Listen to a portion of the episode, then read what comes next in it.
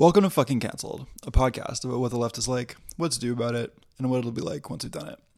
Today we're joined by friend of the pod and English punk rocker, Jonny Itch Fox, to discuss punk, working class solidarity, integrity, and setting hearts on fire. Hi. Bonjour, hi. Bonjour, hi. Toute la journée, man, it goes. Bonjour, hi. Bonjour, hi. Bonjour, hi. Toute la journée, man, it goes. Bonjour, hi. Bonjour. Bonjour, hi, toute la journée, man, it goes. Bonjour, hi, bonjour, hi, bonjour, hi, toute la journée, man, it goes. So welcome back to Fucking Cancelled. Today is very exciting because we are joined by our friend Itch of the King Blues. Mm-hmm. Welcome, Itch. Hello, thank you for having me. I'm so excited to have Itch on the pod. Yeah, we're stoked to have you. Before we get into it, I just wanted to tell the story of the first time that I heard the King Blues play. So basically, last year, Jay and I were going to England, and actually we were going to get a tattoo from our friend Danny. But when we were there, people started asking us, would we do any events? And Itch reached out and was like, look, I'm going to organize this event for you called Fucking Cancelled Fest, which was really cool. And in classic Clementine style, I have too many things going on at all times, so I'm always very unprepared for everything and have no idea what's going on. So I actually had not bothered to look into the King Blues or listen to you guys before the event. I was just yeah, they're some band from the UK. I don't know who they are. And then we went, and the show was fucking packed. It was 400 people. And everybody there obviously was obsessed with the King Blues, was singing all the words by heart. And so first of all, we're damn, these guys are a big deal. And then secondly, when we listened to the music, we were holy fuck, we love the King Blues. Yeah, seriously. Yeah, that's very sweet. Thank you. We're giant King Blues fans now. Honestly, the rest of that, the rest of our trip, we were just listening to the King Blues. And I'll tell you, okay, so I have to admit, I'm sorry, I'm a Spotify person, but okay, so that event was in, I guess, October. And then my Spotify Wrapped at the end of the year, the King Blues was in my top 5 listened to artists of the year. Oh, wow. So that's how much great. I listened to the King Blues after that. Love that. Love that story. Yeah. It was really sweet. Yeah, we were blown away by how great you were as a musician, but also afterwards we were hanging out with you and talking, and it was really, really cool to get to know you. Yeah. Yeah. Sorry, it was a shame we didn't get to sort of hang out a little more. I really wanted to spend a little more time with you, but I think that it was really special the time that we spent together, actually, because you two are genuinely heroes of mine. And I don't really have too many heroes nowadays. And I think people didn't really don't realize, if they listen to your pods and follow your socials, it's just how freaking funny you both are, and you're both hilarious. Yeah, and the only other thing I want to say before getting into the questions is just one of the things that was so moving to me about the show and getting to hear you guys play is that it's just so heartfelt and sincere, your music, there's this really heartfelt and positive punk energy that I feel we're missing in the world these days. So we're gonna get more into that in the questions, but it was really beautiful to see. And we haven't confirmed it, but we do have some plans to possibly be going overseas again in the fall. So we'll let you know if we do. Yes. Perfect. All right, Ish. So can you introduce yourself to our listeners? Tell us about the King Blues and any other projects you have going on. Sure. I mean, I think my story and the King Blues story are so interlinked. It kind of would make sense maybe to tell you a little bit about myself going into the King Blues. So yeah. My name's Itch. I'm a very old person from London, born and bred. My mum grew up in poverty, 6 years old, going to get water from the well, no electricity in the village. I grew up in sort of Western poverty, where we did have electricity, we did have running water, but it was incredibly poor. I grew up in what we call here the council estates. I suppose in New York you call it the projects. Canada, I don't know what you call it. Maybe you just have more room than us. But in this kind of very working class council estates. And when I was 13, I was kicked out of home for just being, you know, a rebellious punk kid. And I was taken in by a group of punk rockers who spoke very little English. There were Spanish punks who lived over here, but they'd opened up a squat in South London, which was this huge abandoned building that we went in. And at the time, it was legal to squat in the UK.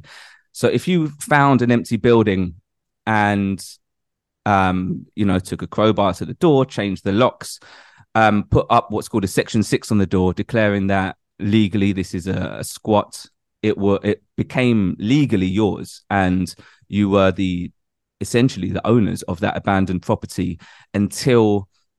what would happen is you'd get a letter through from the courts saying they're going to kick you out. Once you got the letter, you had about a month, you'd go out and you'd find somewhere else. And that's how I lived from sort of 13 to 18 was we have a magazine over here called The Big Issue that homeless people sell. And so these punks taught me, because I was 13, you know, I was out of school. I was just like, these were my new family all of a sudden. And they showed me this music from before I was born that spoke to me so much more than the music of my own generation. They showed me alternative lifestyles. They showed me rebellious politics and how politics really actually affects me and how I can affect politics. They showed me how to open up abandoned buildings. They showed me how to hook up the electrics, how to throw squat parties, how to be involved in radical politics. So by the time it came around to doing the King Blues, it was like I already had that knowledge. So the very early days were me and a collective of others as well would go around at night. We'd find these abandoned buildings. It'd be an abandoned library or one time an abandoned police station, really great abandoned buildings. And we'd go in hospitals, take them over that weren't being used anymore. We'd throw parties and people would come down just because there was a party going on. There was no authority. There's no bouncers. Like, you can do what you want. It's a punk rock party. And then people started talking about, hey, there's this kid who kind of plays these songs on the ukulele as well. And people just started talking. They certainly weren't there to see me. But as the parties went on, more and more people did start coming to see me. There started to be a little bit of a talk about it. And a friend of mine had a mini disc player. I don't know if you remember, like, Sony mini disc players.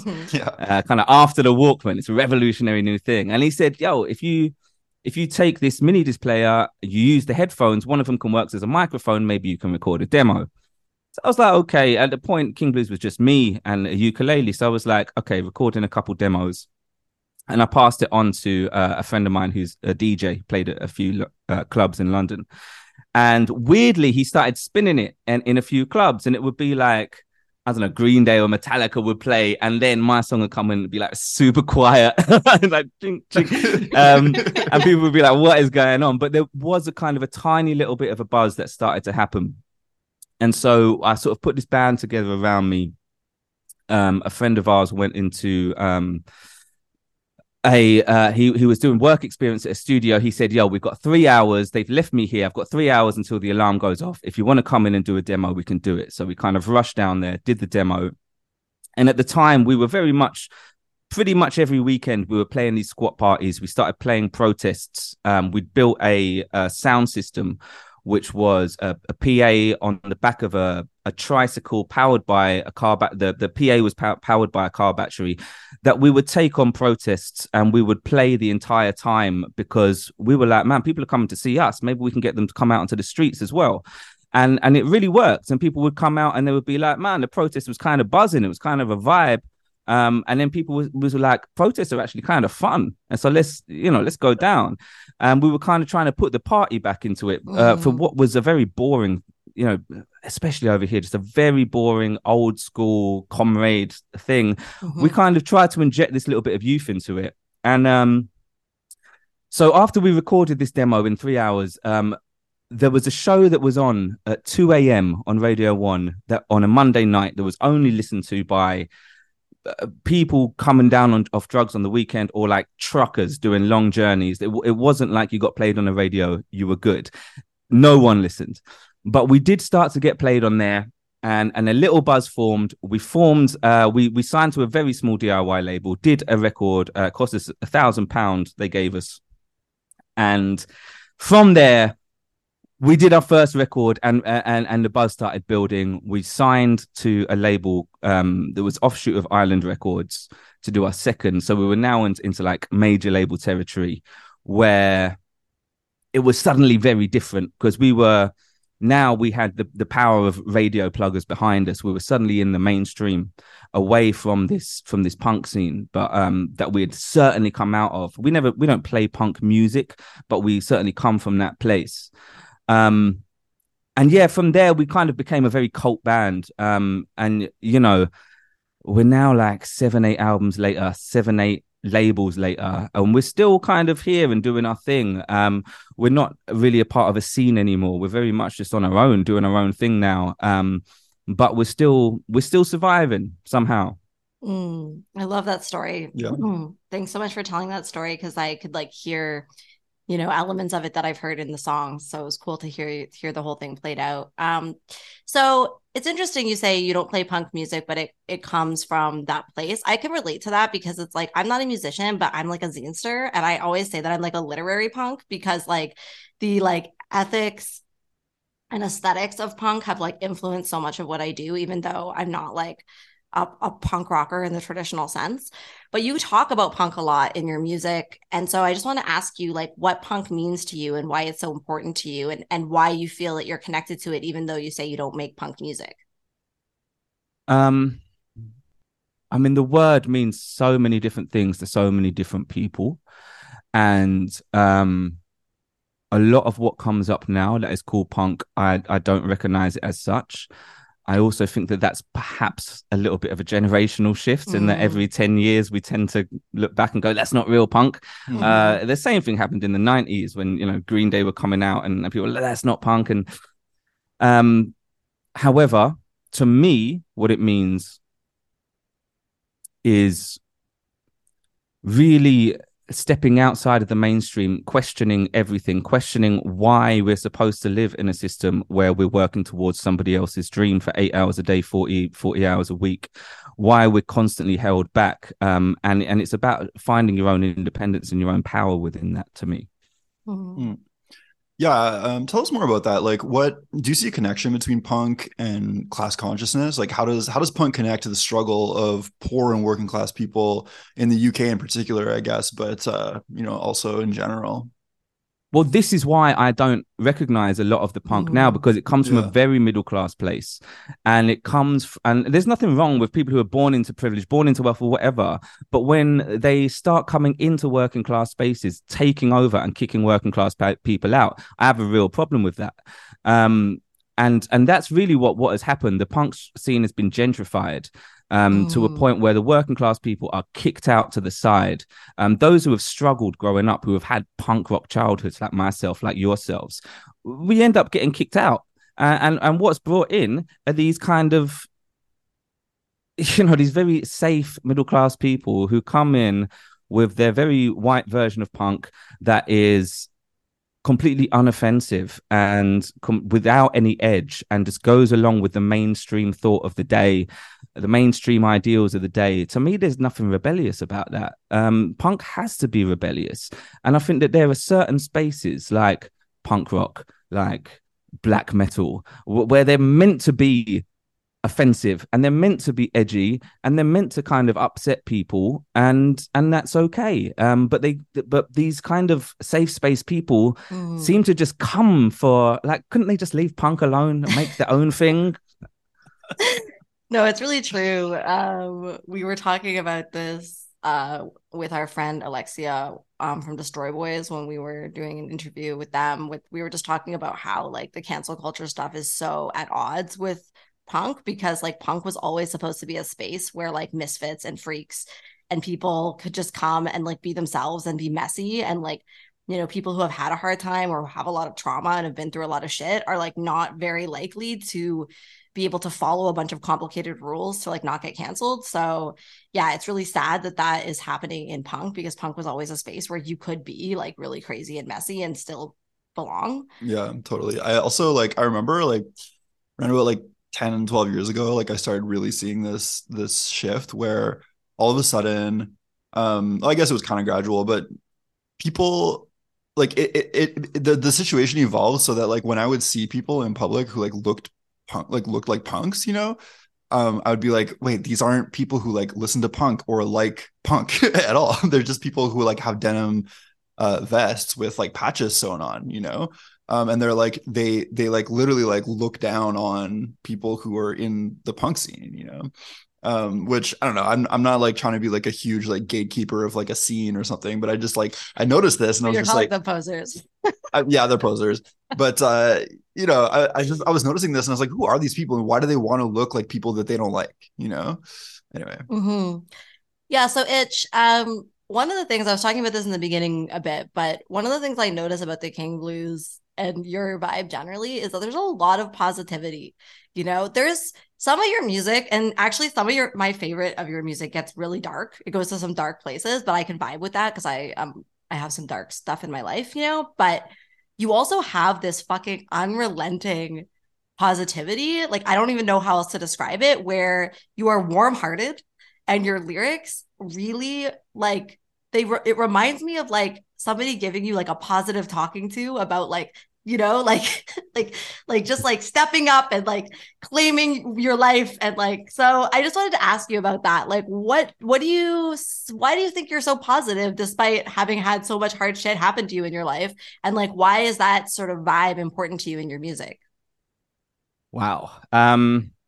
Great question. For me, I think that what were once artists have now become entertainers, but I'm not here to kind of entertain. I try and put everything into my music, and not just as a self-expression. Self-expression comes secondary to me. To me, the important thing is the message and the message that I want to put out there. And it kind of blows my mind that so many people create art and don't consider the message. They just kind of leave it up to chance. And I think that's really reckless. I want people who hear my music to feel a certain way. I don't want them to come away thinking that, oh, there are so many problems in the world and we're powerless. I want them to come away inspired, filled with hope and ready to fight. I'm not here to entertain. I'm not here to inform. I'm here to kind of try and set hearts on fire. And I think with all these algorithms controlling what people listen to, the most successful ones just pump out more of what we're already aware of, and we end up with basically AI music created by humans. It reflects our tastes. It doesn't inform it in any way. And I think it's time to move on and take a new approach. And even before I was cancelled, I definitely wanted our music to be positive. I definitely wanted people to come away and go, wow, I feel like I want to get out there and do something. And I feel a lot of punk when I listen to it, I can come away feeling quite negative. And so I thought, yeah, I really want to give people hope. And I think hope was always very important to me. When Obama used it in his campaign, or with that poster by that artist, you know, it got a little bit, it kind of became something else from what I considered hope.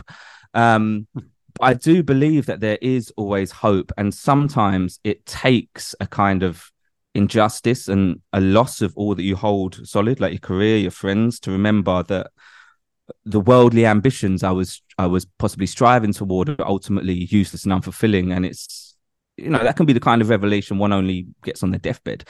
So I do really try, and what I want to create in a listener is a feeling. So it's not necessarily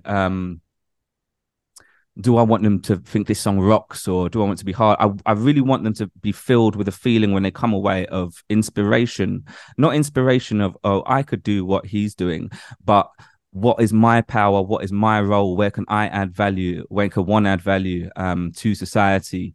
And I just want to give that feeling of hope, I suppose. Yeah. Like, one of the things about me that people say is that, like, I, in a loving way, bully people into being their best selves, you know, like I really do the like kind of like lovingly aggressive, like lifting people up thing, you know. And it's something that I believe in so much, because I believe that people all have such specific gifts to offer, and they really feel so like downtrodden and like just bad because of the state of the world and the way that we treat each other and the way that we're always in competition with each other. And like, it's just very negative, you know? And I love that energy of like really telling people that they specifically have something to offer and that there's a way for them to offer it and that like they can belong being specifically who they are, you know? And I really get that from your music. When I listen to it, I feel uplifted in that way and I feel like ready to go, you know? And I really feel, I wanted to say this to you, Itch, because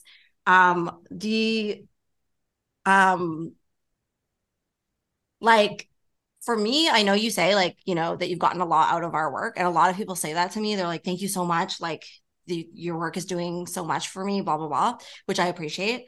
But there's very little that can like actually fill me up as well, that can like give me that feeling, you know? And I really get that from the King Blues. Like when I listen to it, I feel filled up. Like I'm like, thank you. I'm ready to go. I feel seen. I feel heard. I feel inspired. So yeah, that's so beautiful. Thank you. Yeah, Itch, I wanted to say like on this topic, I remember really, really clearly when I was getting sober, like 10 years ago, I remember that like I felt like music had kind of been like taken from me in a certain way, because all the music I had to listen to, all my favorite music, was so, first of all, it was so negative and dark that like it was like a trigger for me, you know? And for like a long time, like I couldn't listen to like all my favorite music because it was just like, I don't know, like it made me feel so like it gave me such hard feelings, you know? And I remember really clearly wishing that there was such a thing as like hope punk. And I was like, I want to be able to listen to punk music that is like uplifting in some way. And of course there's like other uplifting music, but that wasn't the kind of music that I wanted to listen to, you know, because I found it boring or whatever. And I was just like, fuck man, I wish that I had known about the King Blues fucking 10 years ago, dude. It would have made my sobriety so much better in the early years. Wow. Well, yeah, we appreciate you, Itch. Okay, so speaking of this, on this topic, in some of your lyrics, you explore addiction and recovery themes. We love that on this podcast, obviously. Can you tell us about your journey around addiction, substance use, recovery? Yeah, definitely. I mean, before cancellation, I was really on it. You know, I was really on it. When the King Blues split up in 2012, I had a little. We had a hiatus for about 2 years, and I went solo. I was in America at the time, in LA, and I pretty much lost my mind. I'd pretty much lost my identity. I'd lost this thing that I've been working towards my whole life, and I was like, who am I? And at the same time, a record label had come along and made me rich for the first time in my life. I suddenly had money. So having a kind of my old life burn up, been given a load of money and a load of time, it was just the very worst thing you can do to an addict. Yeah. Really. Oh my God, I can't even imagine. Terrible. So I suddenly had, you know, LA drug dealers and dealers all around the world, and it very, very quickly became a problem for me. And I can't really drink very well. I've got Chinese blood in me. I'm just like physically not able to do it. Didn't stop me. And I've recently been diagnosed as autistic as well. And I think a lot of it was maybe trying to overcome some of the struggles that I had being autistic and on the road all the time. But alcohol, cocaine were just my kind of go-to drugs. Alcohol was, I'd always sort of smoked weed heavily, but that never really affected me in too negative a way. But in 2016, when I was cancelled, I was at a point where I was at a crossroads of either suicide or getting sober. And those are my only two choices that I could see. I couldn't see anything else beyond that. And the attractive one to me was certainly suicide. And still, in a way, I'm like, I get it. I've had friends who have done it or attempted to do it.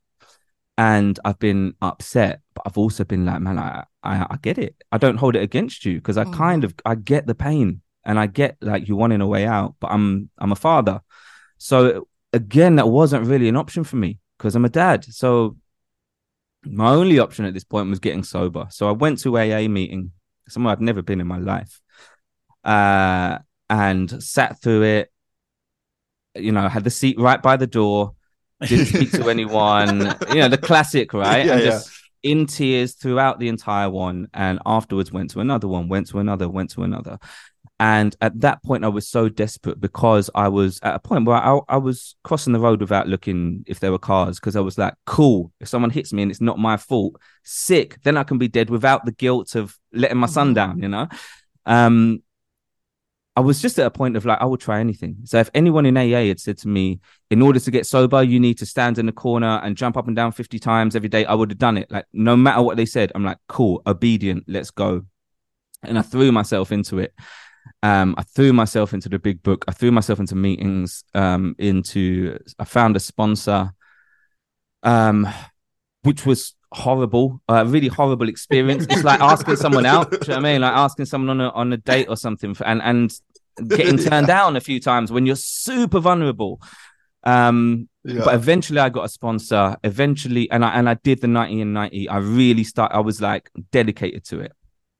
And it amazed me. I was like, wow, going through the steps. It took a few years, and realizing the part that I had to play in my own cancellation, realizing how I'd upset people to a point where they wanted to go and spread this stuff about me, or wanted to make stuff up. I took responsibility for what I had done and got to leave behind what was just put on me that I didn't do.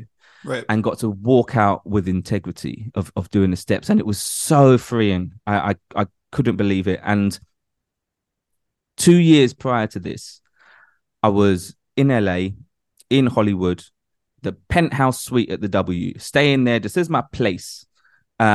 Crazy money, crazy amounts of power. And I was utterly miserable. I would just walk around the hotel on my own, looking for things to complain about. And 2 years into sobriety, I had nothing. I you know, my money went straight down. I was bankrupt. I had nothing to show for the time I was rich. I spent all my money on drugs and clothes and had nothing sensible. And I was happy for the first time in my life. I was happy. I was in poverty. I was living in my mum's garage, and I was happy, genuinely happy. And I couldn't explain it. You guys get it because you know, but to an outsider, it's like, what are you talking about? Yeah. But externally, my life was shit, but internally it was great. And when externally my life was wonderful, internally it was absolute hell. And this duality that I was living with was causing such a mind fuck. So from 2016 to 2020, I was entirely sober up until we had our sort of lockdown over here.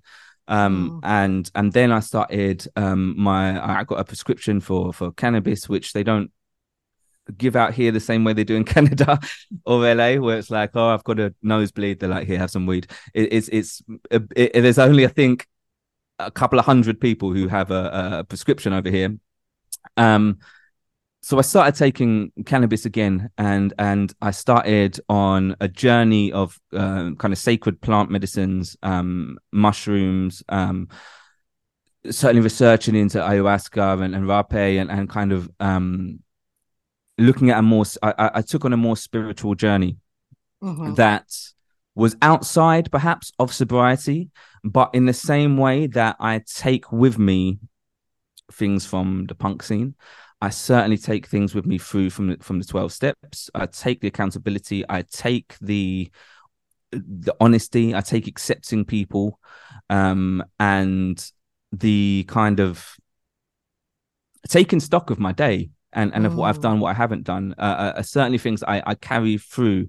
So I suppose, you know, using cannabis and using mushrooms, I'm not sober, or not in active recovery, I suppose could say. I still certainly take a few of those things with me. Yeah, thanks for sharing that. I didn't know. I mean, I just assumed, you know, because of your lyrics, like I was like, this guy's fucking been to AA. Like I know it, you know. I didn't listening to your music. I'm just like, yo, like I can fucking hear the big book in these songs, you know.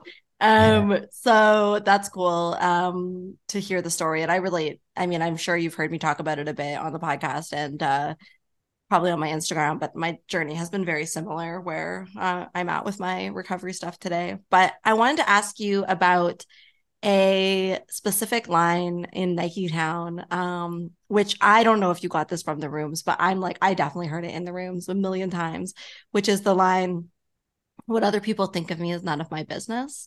Can you just tell us about that line and what it means to you? Because I think it's a nugget of spiritual wisdom. And very relevant to fucking cancel. Yeah, very relevant to cancel culture. Definitely, I got that out of the rooms.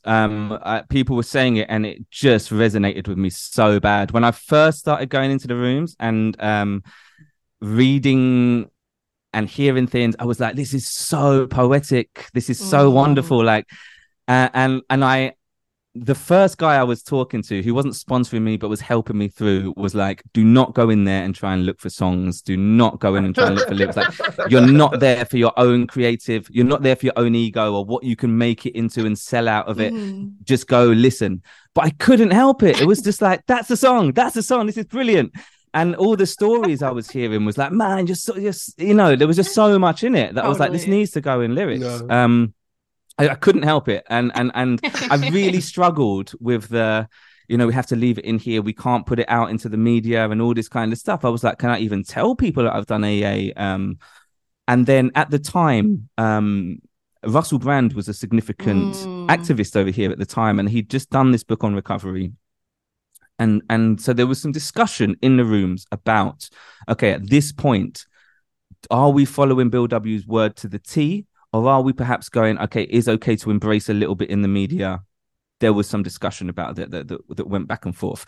And so I kind of allowed myself to start putting AA things into it. And that line, what other people think you're none of your business, I cannot take any ownership for. But it is a fantastic little nugget of wisdom because it's so true. I don't know what people think of me. I assume they will think the absolute worst of me. If I see anyone who's visibly punk or visibly alternative, I straight away get some anxiety. I don't know what they think of me. They probably never heard of me. Like, in reality, they probably don't know who I am. It's been a long time since my band was kind of out in the public eye. So just assuming that, or just knowing that I don't know what people think has certainly made a big difference. And I try my hardest to live by that, although I fuck up all the time. God, I relate to that so fucking much. Like, it's like, for me, it was like less explicitly punk aesthetics, but more queer aesthetics. But in here, the place where I am, they're kind of the same thing, like this kind of queer punk-ish aesthetic. And it's like, after I was canceled, I started to have like a visceral nervous system response to seeing queer people. Yeah. And it's like so crazy because like I am a queer person and I would see people with like, the stick and poke tattoos and the septum piercing and the half a shaved head. And my heart would start pounding. And I'm like, what the fuck is going on that I have like reached a point where like people of my own community are like terrifying me? And like, it's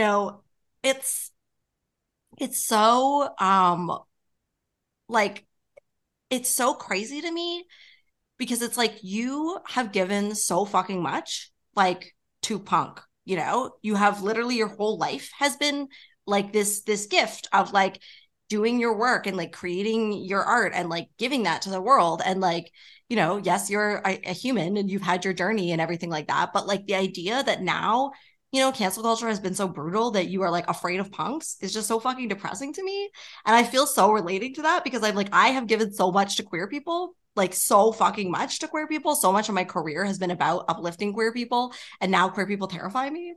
What a state of affairs. It's like everybody in North America, like every queer person in North America has one of Clementine's old zines, like in their fucking bathroom, but like they're fucking, anyways. It's a problem that I hear from a lot of cancelled people, like across the board, is that they do become very terrified of their own communities, and that ostracization is just, it's real. We're basically living in exile, and exile is not a new thing. It's kind of it's very, very ancient. Look at kind of the Roman poet Ovid from 43 BC said that exile is a living death. And there's definitely some truth in that we can witness life going on. We know our heart's still beating, but we're on the outside, like a kid who's not allowed to join in, and the playground is run by the bullies, where there's nothing but perpetual punishment and no one to, there's no dinner lady to come over and go, hey, you know, kids play nicely. It's bizarre. And Dante was in exile when he wrote the Divine Comedy, you know, and he has in the lowest circle of hell the bearers of false witness, and you know, it's an ancient thing that's going on. Yeah, and you know what helps me with this a little bit is just to remember that it's like, you know, whether you take queers or punks or any like subcultural group that we're feeling afraid of, like, it's like the vast majority of them are also scared in some way, like whether they've been canceled themselves, like the vast majority of them are not the bullies. The vast majority of them are living under fear of the bullies, because if they, you know, they might be canceling as well, but they're doing it because they're afraid that they're going to get into trouble if they don't, right? So like that kind of orientation helps me, because there is this like assumption that people make with the queer thing where they're like assuming that like when Jay and I do events or something, that it's all like kind of like normie, like cis heterosexual men or something like this. And it's like, of course there's like always a few straight guys there, but like, I mean, sometimes it's not. Sometimes it's not, yeah. It's not, but like very often there's like a disproportionately large number of queer and trans people and like, you know, punks, freaks, weirdos, etc., because it's our scenes that are so dysfunctional in this way, right? So because so many of us are, you know, like we are in these scenes, that means we're going to be canceled more likely, you know? And so, yeah, it's just, so I try to keep that in mind when I'm having my weird nervous system response, to be like, okay, it's true, this person could be a canceler, or they also could be like me. And like I was before I was canceled, where I was like really just trying to get away with like surviving in those scenes without getting canceled, you know? So yeah. 100%. I mean, earlier today, I was out grabbing a coffee and someone come up to me and he's like, oh, are you Itch from the King Blues? And I was like, yeah, maybe. I was so standoffish that I was rude. I was like, yeah, because I wanted to see what his next response was going to be. Yes. Was it, I fucking hate you? Or, and he was like, oh, I saw your gig, blah, blah, blah. I listened to you in college. And he was really lovely. But I felt really bad because I was like, well, I'd made that assumption straight away. I'd put up that defense, and I felt terrible for it. And I'm like, man, this has affected me. And I need to remember that, like, I don't know what people think, but it reminds me, I had a meet up with some punks who I hadn't seen in 20 years. None of us had seen each other. And we had a meet up last week. And one is, you know, was a junkie who would do anything to get their money for their fix and is now entirely sober. And one is like, well, he couldn't read or write, and now he's learned to read or write. He's been diagnosed as a schizophrenic, and I'm like, these are my people, man. These people, broken, fucked up. These are my people, not you know, the girl who come from some rich family who's got into identity politics and is suddenly going, man, you're wrong, you're wrong, you're wrong. It's like these crazy people who've had crazy lives. These are my folk. They got soul. I love that. Yeah, word. Yo, Itch, last year at Fucking Cancelled Fest, which, as we were saying, you organized for us in London and was absolutely amazing, you dedicated the song Heart of a Lion to us. So here's a softball question for you. Can you tell us what the message is behind Heart of a Lion? Yeah, I mean, absolutely. For me, it's really about people who have had difficult, exactly what we're talking about, people who've had difficult upbringings, who can take this kind of unjust trauma that comes at them. And what you guys do is you take that bomb that is coming at you, and as it is exploding, you grab every little fracture and you put it back together and send it back out as this Hadouken of love and positivity. It's amazing and powerful, and it's ridiculous. And the amount of crap that you guys get over just the most stupid, inane, obviously provably false bullshit. I mean, I don't know too much about your cancellations, but I know enough to know that it's fucking ridiculous. It's stupid. Like, anyone with half a brain can spend a little bit of time looking into it and go, clearly there's more to it. Clearly this isn't right. Yeah. And so I feel there are so many cancelled people, and I get it, who just, it comes for them, the trauma hits them and they break and they crumble. But people like yourselves are so strong and so creative and so artistic and so in your integrity. So when you're that grounded and that in your integrity as you two are, you're so fucking powerful. The power that you have is godly. It's otherworldly. Wow. It comes from other realms. It comes from other realms. It comes from the universe. It doesn't come from the 9 to 5. Oh, how do we get power? Is it through status? Is it through whatever? It comes from what matters. It comes from really your spirit and your soul. And you two are so connected to the spirit, so connected to your soul, that the power you have is like armies upon armies. And that's why so many people are so attracted to the work that you do. The power that it has to speak to people who are hurt, to people who are so systemically exhausted, they don't have the power to go on or to even interpret what is happening to them. You give them that power. You give them that strength. That is the heart of a lion, is somebody who is just going to keep on fighting no matter what. No matter what has happened to them, they keep on fighting for their pride. They keep on fighting just to roam and to being in their integrity, because at the end of the day, they can look up to the sun and roar at it. They can roar at the moon like the lion that they are, because that's all that matters in the world. It's about being a non-conformist, you know? That's so beautiful. Wow. You know, people accuse us of running a cult. And I keep saying, like, maybe we should just start one. Like, yes, since we're already accused of it, like, you could be our, I don't know, like in the top echelon, you know, inner circle. Yeah. I'm in. Yeah. But like, honestly, Itch, that was so moving. Thank you. It's crazy because it's like, I know what you mean, you know, when people are doing what they're here to do and are in their integrity and are like standing firm in that, even in the face of people like fucking throwing shit at you, you know, and like sometimes quite literally, as we just had shit poured on our car. Yeah. But like, it's like... It's crazy because it's like the stuff we were talking about with the positivity earlier. Like, I just wanted to tie that back in because I see that people, it's like, it's not just us. It's like people have this, like you have this. So many people, like when they are doing their work, when they are in their integrity and doing their work, it is something that is spiritual. It is something that is like connected to something bigger. And it is this expression. And I think like human beings, we need so much more of this, especially in these times. We need people to be in their integrity and doing their work and giving whatever specific gift they have to the world. And everyone has a specific gift to offer to the world. It's different from person to person, but everyone has something specific to offer. And when they are in that and they're in alignment with that, it's like fucking powerful. Yeah. And it's actually crazy because it's when people are in that alignment and they're doing their work and it's resonating, that's when they get fucking canceled. Because it's like when you're doing that, it is really powerful and people see it. They see that power. They see that energy. And because of the culture that we live in, where we are taught scarcity and we are taught competition, instead of seeing that and feeling inspired by it, which they should, because it's like, this is not meant to be dominating you. It's not meant to be like, oh, I'm thriving, so fuck you. It's meant to be like, here's my energy. And also, I want to see you to step into yours. And like, but people don't know how to think that way. So many people these days, right? And so instead, they're just like, fuck that. How dare you be thriving? How dare you be in your power? Like, I feel totally fucked up. I feel totally disconnected from what I want to be doing in this world. So I'm going to fucking tear you down. And like, honestly, if there is like a common thread of canceled people, it's like the majority of canceled people are people who were doing something like this, who were standing in their power in some kind of significant way that they got noticed, you know, and like, that's the reason they get taken down. Yeah. Yeah, it's true. I think also, I don't know, it's interesting.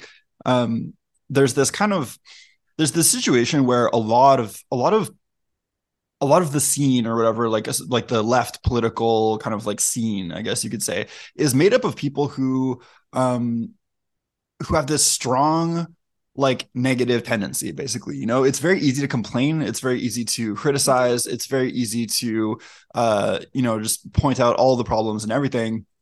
And go on and on about how impossible everything is. And like, I definitely have that tendency within me, like, absolutely, you know, I have a very negative side. I really like to complain and point out the problems with things, you know, but we're also trying to build up like a positive message that is actually going somewhere. Mm-hmm. And we're trying to say that hope is not hopeless, and there's like a direction that we can go in, you know.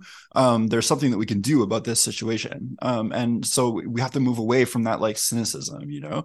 And then I don't know, there's this other sort of section, I'm thinking especially on like Instagram, you know, but there's this other sort of section of the like progressive world that is like these people who have this sort of like positive message, but it's very curated. and very sort of saccharine, very kind of like sterilized, you know? And you can tell, and it doesn't come across as authentic, right? And it's like, you're not in your integrity because you're doing this as like a content creation, like program, you know what I mean? And like, it doesn't connect. And maybe you can connect with some people because they're just like searching and you're there, but like, it isn't that thing that really like, you know, pushes through people's defenses and can connect with them truly. Anyway, so that's just like a tangent. But it's so true. So go on. Yeah, I think it's the combination, what you were saying with the Heart of the Lion thing, where it's the combination of people being in their realness, like not pretending that you're like some perfect person, but just being like, this is me, I'm a human. And I'm like, I have like a whole mix of qualities, like negative and positive, and like I have a whole history, and like I'm not pretending not to be that, you know, like I'm human, I'm allowed to be a human. And like, I'm doing all of this stuff. Like, it's the combination of both, because I think it's the sterilization of people's like humanity. We're not allowed to bring the shadow into it, that becomes very two-dimensional.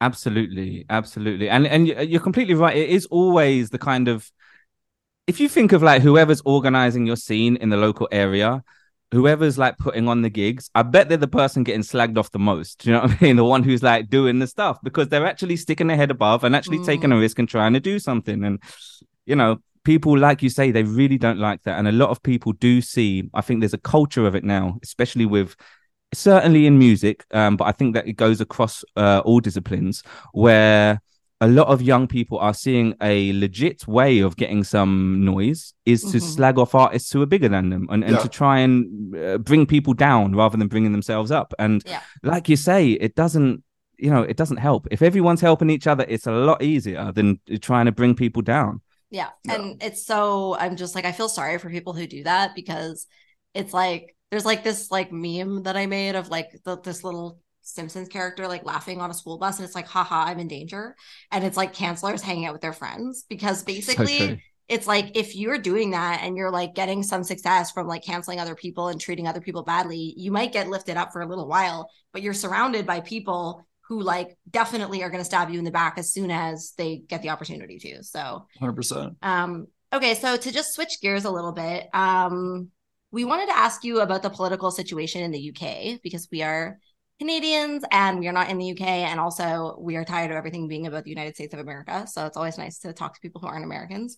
In North America, cancel culture has become this major like block for like leftists to do any organizing, because now leftists are constantly canceling each other. Like, just like we're talking about this happening in music scenes and artistic scenes, it's definitely happening also within political scenes.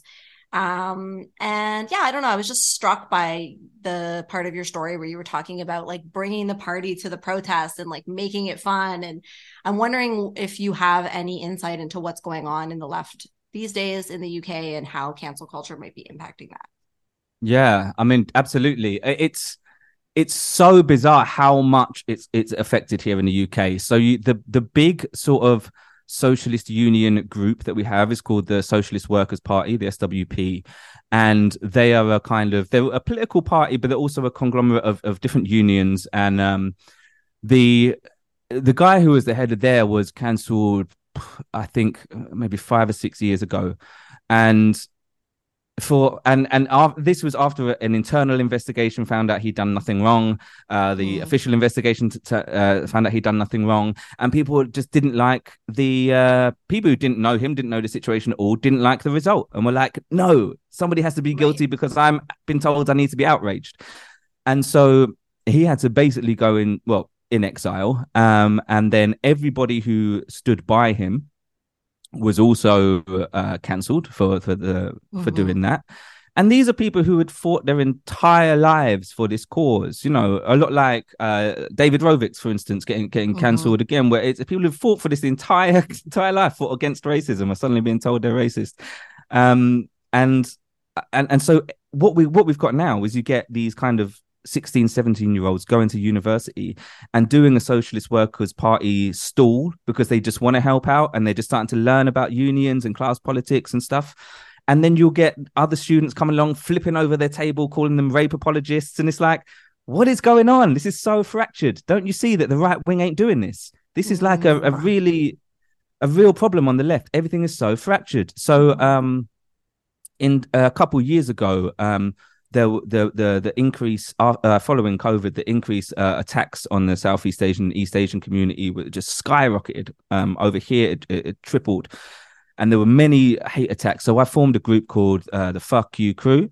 And we were this kind of Asian hip hop punk group. And we formed with the sole intention of trying to help out that community. And I organized the Stop Asian Hate march in the UK. Mm-hmm. I organized it cross-party. We had different party speakers. We had various community speakers, leaders of different groups and pressure groups all coming to join in this big protest. We had all the press involved. It was going to be a fucking massive event. 3 days before, cancelers found out I was involved. Oh my God. And I was like, okay, cool. I won't be there. I'll take my name off of the thing. I won't speak. And you can just go ahead. You can use half of your speech to denounce me and say that you don't stand with me, whatever you want. And they were like, no, he's involved. We're not doing it. And so the UK Stop Asian Hate movement did not happen because of that. And so long-term Asian activist Jabez Lam, who runs the Hackney Community Chinese Community Center, and I quote him on this, said it was a massive own goal for the Asian community, because it absolutely was an own goal. And a few weeks later, they tried to organize their own. It was poorly publicized, poorly attended. It was just, it didn't happen. We didn't have that movement over here because of cancellation. And I see it all the time. People are really, really terrified to say anything, to do anything. In a kind of a political sense. So since that happened, I had a breakdown following that, because I was just like, man, what's the point? I just tried so hard to do something. Yeah. And every time I try and do something, it just gets taken away. So since then, I've kind of taken a step back. But there are certain organizations that are trying to cancel proof themselves. Mm-hmm. Nice. There's a lot of organizations are in the UK are very aware of your work. In particular, you two in particular, and are very using that to try and make themselves cancel proof. And this is something I don't have experience in, but I'm hearing from my leftist secret friends that that is going on in these organizations, which is great if some of the more hardcore ones are realizing it's a problem on the left, I think. Oh, yeah. I hope that works out. Yeah, that's really good to hear, man. I mean, well, only the last part, but yeah. The rest of it sucks, yeah. Yeah. What about music? Like, how is cancel culture affecting music and musicians in the UK? I mean, what I do now is my main job is producing other acts and working behind the scenes on new, younger acts. Mm. And they're all terrified. I never mention cancelling in the studio because I don't want I don't want any fear. I want it to be a creative place where people can just do anything.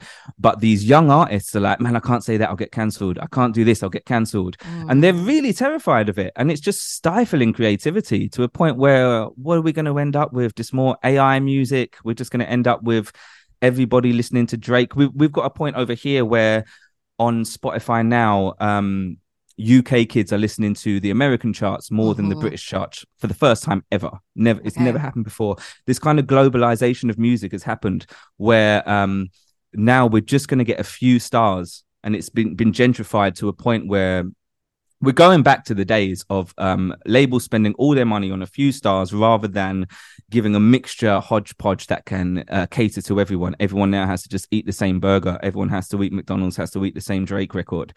And it's really sad, man. The people are just terrified of saying anything edgy, saying anything with any kind of soul. And if people are just reprinting the safe music that's out there, it's AI, it's boring. Yeah. It's not real art.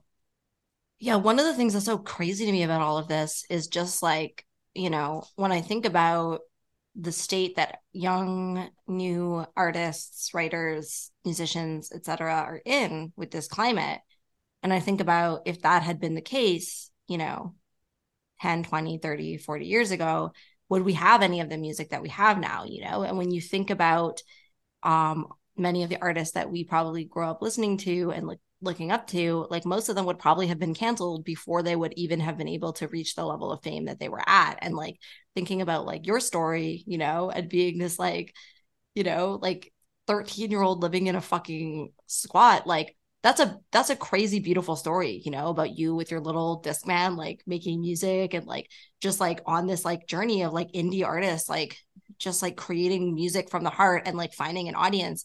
Like, that's fucking hard enough under capitalism, you know. It's hard enough to make it as an indie artist and find your audience. But like with this new shit, it's like, I'm sure, like, you know, even long before you were canceled, you know, at the height of your career, like little fucking 13-year-old itch or like 16-year-old itch or 18-year-old itch, I'm sure if cancel culture back then was like it is now, they would have got you then. They would have found something to get you on then, because you were just a fucking kid living in a squat house. Like, you can cancel people for anything, you know? And so I'm just like, I'm always thinking about how I'm so fucking glad that they didn't have smartphones back when I was like a crazy alcoholic, because I would have been fucking filmed and put on the internet acting insane, you know? Yes. And it's just like, yeah, then there would be no Clementine Morgan, because I would probably have been pre-canceled and like, who knows, wouldn't have even been able to like get sober, or like maybe would have killed myself. So anyway, all that's just to say, like, do you have any advice for new musicians, people who are starting out, who are in this climate? Like, what would you say to them? Yeah, absolutely. And I think the only thing, if you're an artist who's saying anything of any discipline, you're a writer, you're a painter, you're whatever, poet, whatever you do, if you're saying anything, people are going to come for you. You say anything that's out of the ordinary, out of the what acceptable things to say in a song, people are going to come for you. And you can be the one person on earth who's never sinned, and it doesn't make you cancel proof. Like, people can just lie and just make it. I used to think that your actions had some kind of bearing on the world, but it doesn't matter. You can be squeaky clean. Yeah. There's a singer over here called Cliff Richard, who I'm sure you don't have never heard of, but who's the most squeaky, like, makes Celine Dion look like Ozzy Osbourne. Do you know what I mean? Like, just he's like Christian, does one song every Christmas, got cancelled. It's like, it doesn't matter how clean you are, how utterly straight you are, like you can get cancelled. So the only thing that matters is being in your own integrity and being in your own truth and grounding yourself and saying, okay, is this the music that I want to make? Would I be making this music if it wasn't popular, if it had no chance of monetary success? Would I still make it just because I have to make it, just because inside me I know there's something hungry where it doesn't matter about an audience, I just have to do it because otherwise what is life? Then create something that's brilliant, because when you do that, really special things happen and outside the box things happen. And you know, it just don't care about your audience at all. And it's so impossible. It's such a wonderful ideal to live up to not care about what other people think and to not care about your audience. Obviously, you know, there's a part of it that people always do. But when you're really like, I'm going to do something special just because I love it, that's when really special things happen. And I think, you know, in the future, everyone is going to be cancelled for 15 minutes. That's the way that we're going. This is a phenomenon that's going to affect everyone. And it's not just celebrities. If you kind of think of the people who've been uncancelled, it's like Johnny Depp, Aziz Ansari, that's it, maybe, you know. And all the people that have been cancelled, most of them are not celebrities. Most of them are just normal people with normal lives who cannot fight back. So I think just take it as an inevitability. Like, really, cancellation is coming. But when it comes, can you be sure that you are in your integrity, you lived by your own truth, you did what was right and as much as you could as a human? If you can, then you have to just be like water and let it go through you, you know, and that, ideally. But it's also an incredibly traumatic thing. Cancellation is around the corner, and when it comes, look after yourself. Absolutely. Switch off if you can. Don't Google yourself, whatever you do. Delete Twitter. But the ego is saying Google yourself. You have to find out what they're saying. Of course. And it's almost the survival instinct in you is saying you have to know what the threat is. But it's just not helpful at all. And so unplugging from social media. I believe there's going to be a new subculture that comes along that turns its back on social media, turns its back on the internet, turns its back on the Industrial Revolution to a point. And I think that these kind of this subculture is going to come up. But I think just see cancellation as just another occupational hazard, really. nothing you can do about it. Yeah, so real. Well, thanks so much for that, man. I'm sure people are going to get a lot out of this interview. Would you play us some music? Yes, I would love to. Amazing. Let me just Let me just grab my tune.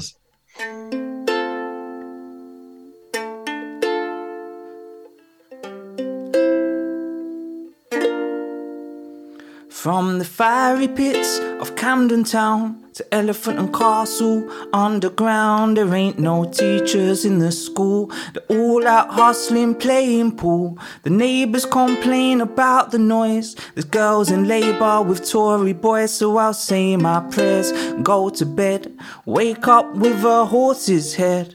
But if we lean on you, we are gonna fall. When it's all for one, and one for fuck all. But I will save the world, and I will get the girl. I'll dismantle a ticking time bomb with just 1 second to spare. I will save the world, and I will get the girl. And you all point up at the sky as I fly right through the air.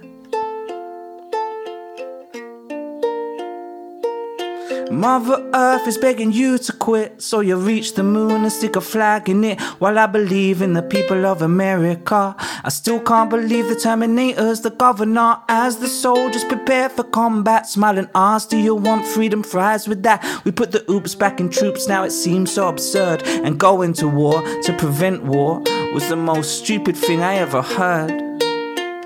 But I will save the world, and I will get the girl.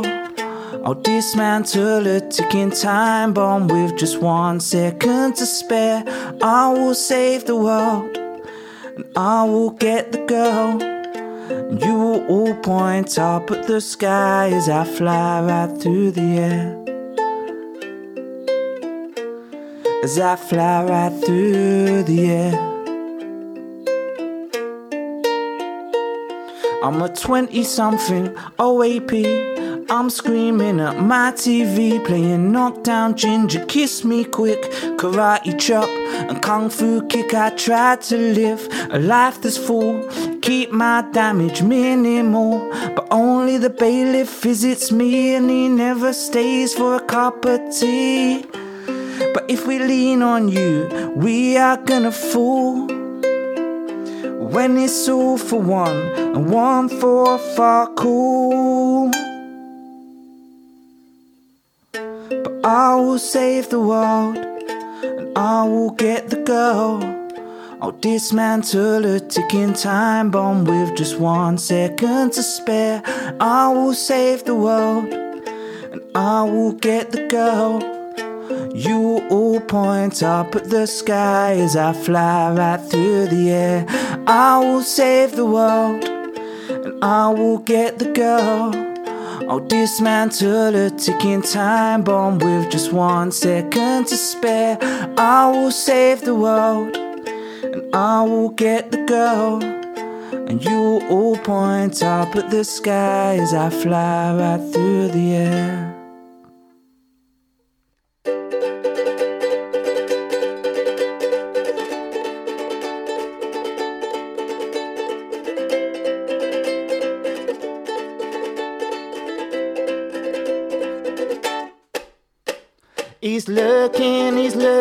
He's looking down, hoping you'll clean up this dirty old town. Finish his battle before it turns rotten. Your granddad didn't vote for fascists, now he shot 'em, yeah, he shot 'em down. Fired his gun till they hit the ground. So I hope you've not forgotten. Your granddad didn't vote for fascists, he shut 'em down.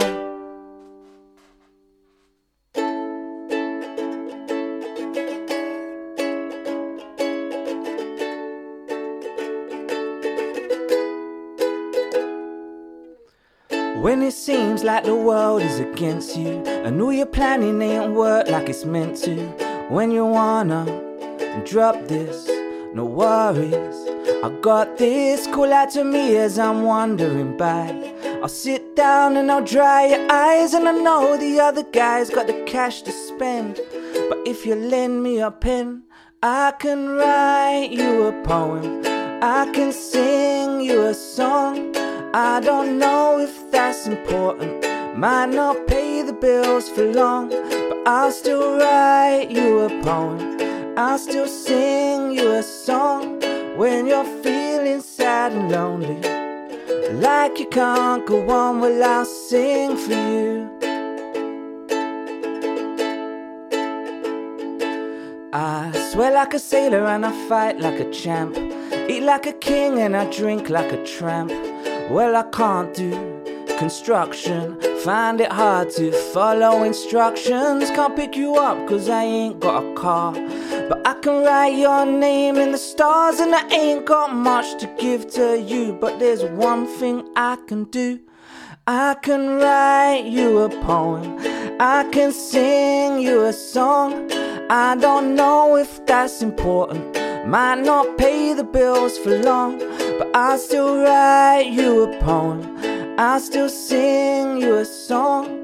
When you're feeling tired and lonely, like you can't go on, well I'll sing for you. Ba ba da ba ba ba da ba, yeah I'll sing for you. Ba ba da ba ba ba da ba, I'll sing for you. Ba ba da ba ba ba da ba, I'll sing for you. Ba ba da ba ba ba da ba, I can write you a poem, I can sing you a song. I don't know if that's important, might not pay the bills for long, but I'll still write you poems, I'll still sing you songs. When you're feeling tired and lonely, like you can't go on, when your nights they go so quickly and your days they seem so long, I'll sing for you. So thank you so much, Itch, for coming on and for playing songs for us. Yeah, we really appreciate it. Yeah, it was lovely to have you on. And where can people find out about the King Blues, what you guys are doing now, and so on? Yeah, definitely go on Spotify. If it's not available in your country, please let me know, because it should be, and I can get that sorted out. Otherwise, Itch's Pictures on Instagram. Yeah, that's the best place to hit me up, really, is on my Instagram at Itch's Pictures. And just to say thank you so much for having me on the pod. You two are, when I use this word, I do not use this word often. You two are revolutionaries, and you will be recognized as such in the future. I genuinely can promise you that, because what you're doing is revolutionary work that will affect so many more people. You are modern day revolutionaries. There are not many of them. So like, big up yourselves. Oh, thank you. Thanks, so man. Nice. Okay, well, everybody check out the King Blues. It's definitely beautiful, uplifting music. And yeah, we'll let you know if we're back in the UK, and we'll see you then. Nice. Thanks, man. Bye.